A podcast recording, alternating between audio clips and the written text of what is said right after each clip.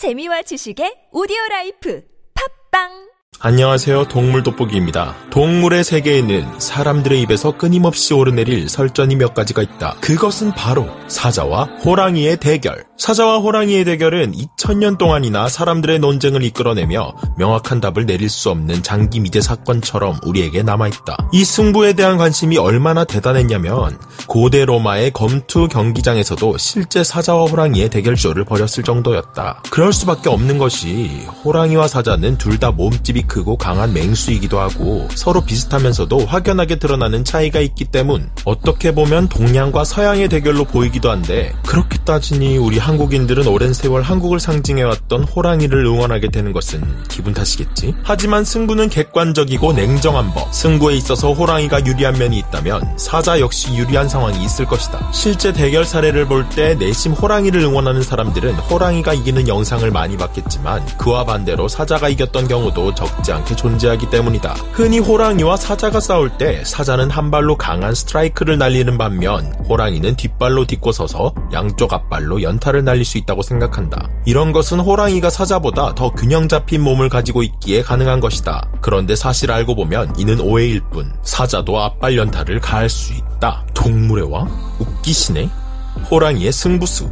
호랑이는 산과 밀림에 있어 공포의 상징이자 절대자의 상징. 그런 만큼 호랑이는 타의 추종을 불허하는 민첩성과 점프력, 육지 외에 물과 나무 위까지 넘나드는 능력이 있다. 심지어 아시아 코끼리 위에 앉아있는 사람에게까지 대담하게 몸을 날리며 달려드는데 하마터면 목숨을 잃을 뻔했던 코끼리 위의 사람은 가공할 호랑이의 점프력에 실로 기겁했을 듯하다. 호랑이의 근육들만 봐도 그들이 사는 지형을 알 수 있듯이 싸움의 장소가 험한 지형일 경우 사자보다 호랑이가 더욱 유리할 확률이 높다. 서식 환경을 이용한 기습 공격 과 사냥감을 추적해내는 교활함은 감탄을 자아낼 정도로 경이로운 수준인데 이런 기습 능력을 사용해 호랑이는 정면 승부로 상대하기 어려운 불곰을 포식할 정도라고 하니 호랑이의 능력은 과연 가속도와 체중을 실은 일격으로 코뿔소를 단숨에 죽인 적도 있으며 심지어 28살짜리 성체 수컷 코끼리가 4마리의 호랑이에게 사냥당한 적도 있을 정도다. 아, 물론 스코 코끼리의 건강 상태가 심히 좋지는 않았다 카더라. 하지만 체급상 엄청난 차이가 나는 코끼리를 호랑이가 사냥한 것은 실로 대단한 일이다. 한국만 봐도 알 수 있듯이 호랑이는 동양권의 문화에서 영물로 취급받으며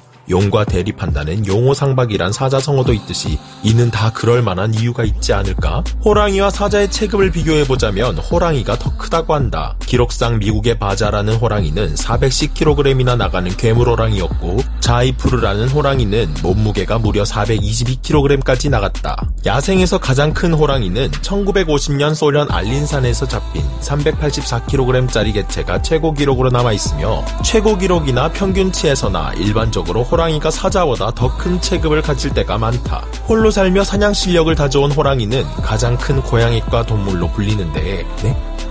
고양이요? 호랑이한테 양양 펀치나 꾹꾹이를 받는 것을 생각해보자. 데, 댐프시롤인가? 아무튼 엄청난 덩치에서 나오는 가공할 만한 힘은 호랑이에게 빠질 수 없는 능력이다. 그 대단한 마이크 타이슨도 호랑이가 얼마나 강한가 궁금했는지 자기가 키우는 호랑이에게 펀치를 날려보았다고 한다. 하지만 호랑이는 아프지도 않는지 타이슨이 같이 놀아준다고 좋아했다고 한다. 타이슨의 소감에 따르면 자신의 호랑이를 때릴 때 돌을 때리는 것만 같았다고. 아까 말했다시피 사자도 뒷발로 딛고 일어서서 양쪽 앞발로 연타를 가할 수 있지만 호랑이와 달리 이런 방식의 공격을 계속 지속하기는 힘들다고 한다. 산과 정글을 넘나드는 호랑이는 사자에 비해 비교적 균형 잡히게 근육이 발달했기 때문에 호랑이는 사자와의 많은 대결에서 이런 연타 공격을 지속해서 자주 사용하는 모습을 볼 수 있다. 이는 속도 면에서나 적중률에 있어서도 호랑이에게 상당한 우위점을 가지게 하는데 호랑이도 마찬가지지만 사자의 약점이 얼굴이기도 하고 얼굴을 크게 다칠 경우 생존이 위험해지기도 한다. 호랑이는 펀치력은 비슷하면서 더 많은 공격 기회를 가질 수 있다는 점에서 호랑이가 사자보다 더욱 유리하게 싸움을 이끌 확률이 높을 수 있다는 것이다. 또 맹수들의 강력한 무기 중 하나인 송곳니를 비교해보면 사자의 송곳니가 7cm 정도인 반면에 호랑이의 송곳니는 10cm가 넘을 정도이며 이는 사자의 갈기를 뚫고 목을 물기에 충분히 길다. 수백 킬로그램이나 나가는 인도 들소도 목을 물리면 10초 만에 숨이 끊어질 정도. 한 예로 벵갈 호랑이들은 단독으로 사냥을 하는데 먹잇감의 44.8%를 인도 들소로 충당한다고 한다. 이 중에는 1톤에 육박하는 커다란 수컷 인도 들소도 소수 포함되어 있다고 해 우리를 놀래키는데 강력한 무기인 송곳니가 한몫하지만 어떠한 상황에서도 물면 놓지 않는 끈기와 집요함 역시 호랑이가 가진 큰 무기가 아닐까 싶다. 그래봤자 동물의 왕은 나. 사자의 승부수. 사자는 탁 트인 아프리카 사바나 초원을 지배하는 맹수의 왕, 아프리카나 인도에 서식하는 식용목 고양이과 포유류이다. 어? 고양이? 고양이들에게 무슨 일이 있었던 거야? 갈기를 휘날리며 초원을 질주하는 사자의 모습은 엄청난 위험을 보여주는데 이에 서양권에서는 사자를 국가의 상징으로 내세우는 곳이 많으며 서양에서는 백수의 왕으로 가장 먼저 사자를 떠올릴 정도다. 사자는 무리 생활에 익숙한 동물이라 다수 대 다수 싸움에서는 사자가 유리하다. 호랑이의 사냥 능력이 대단하지만 사자들 또한 무리 전체가 달려들어 코끼리를 간혹 사냥할 정도인데 다들 코끼리한테 왜 그러는데?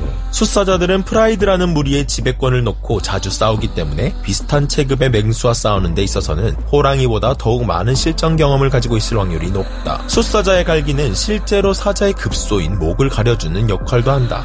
사자는 상체와 앞발의 근육이 하체에 비해 유달리 발달했기에 한 방 한 방의 펀치가 호랑이보다 강력하다. 이 때문에 실제 대결에서 초반에 압도하던 호랑이가 뒷심에서 밀려 역전이 일어나기도 한다고 하는데 거리가 약간 떨어진 상황에서라면 몰라도 근접전에서 더 무거운 체중이 실린 사자의 결정타를 맞을 경우 호랑이가 위험해질 수도 있다. 과연 누구의 냥냥 펀치가 더 셀까?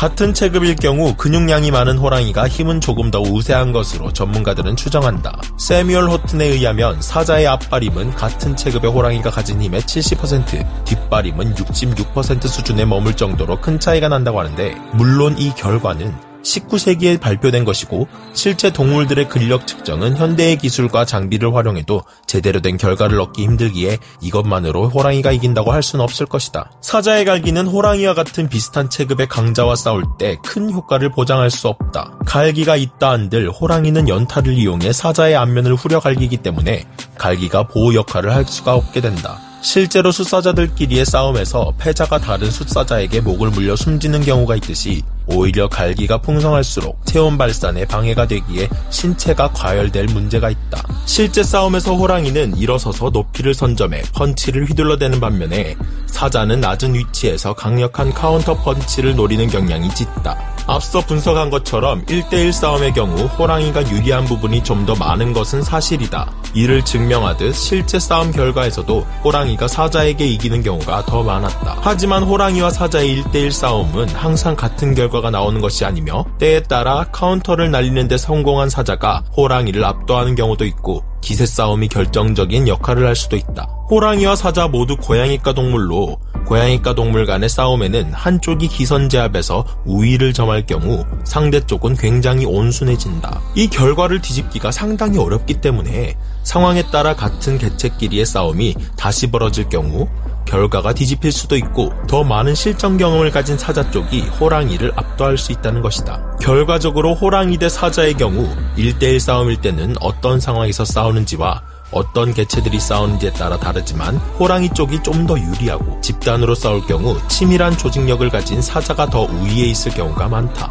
오늘은 오랜 세월 동안 사람들의 상상 속에서 이미 몇천 번, 몇만 번이고 물고 물어뜯겼을 사자와 호랑이의 대결에 대해서 알아봤다. 우선 사람들의 상상 속에서 싸웠을 많은 사자와 호랑이들에게 박수를 보낸다. 내가 봤을 땐 누군가가 결론을 내려주더라도 그럴 리 없다며 향후 사자와 호랑이가 살아있는 한 호랑이 대 사자의 설전은 끊이지 않을 것 같다. 다음 전투는 과연 누가 나올까요? 많은 기대 부탁드리며 오늘 동물 돋보기 여기서 마치겠습니다. 다음 시간에 다시 돌아오겠습니다. 감사합니다.